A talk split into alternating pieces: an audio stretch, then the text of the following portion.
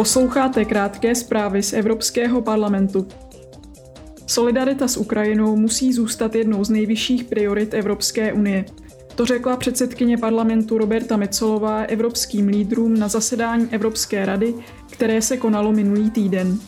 Mecolová také uvítala přijetí 11. balíčku sankcí vůči Rusku a vyčlenění dalších 50 miliard eur na podporu obnovy a rekonstrukce Ukrajiny.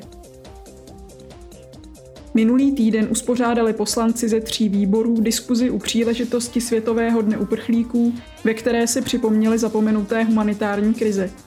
Hovořili zejména o tom, jak je důležité integrovat a podporovat vysídlené osoby, které se uchýlily do cizí země. Rozpočtový výbor minulý týden schválil žádost Belgie o podporu z Evropského fondu pro přizpůsobení se globalizaci na pomoc propuštěným pracovníkům. Více než 2 miliony eur tak poputují na podporu 603 zaměstnanců valonské společnosti Logistics Nivel, kteří zůstali bez zaměstnání, když se mateřská společnost rozhodla jejich pracoviště zavřít. Cílem Evropského fondu pro přizpůsobení se globalizaci je poskytovat podporu lidem, kteří přišli v důsledku globalizace nebo technologických a environmentálních změn o práci.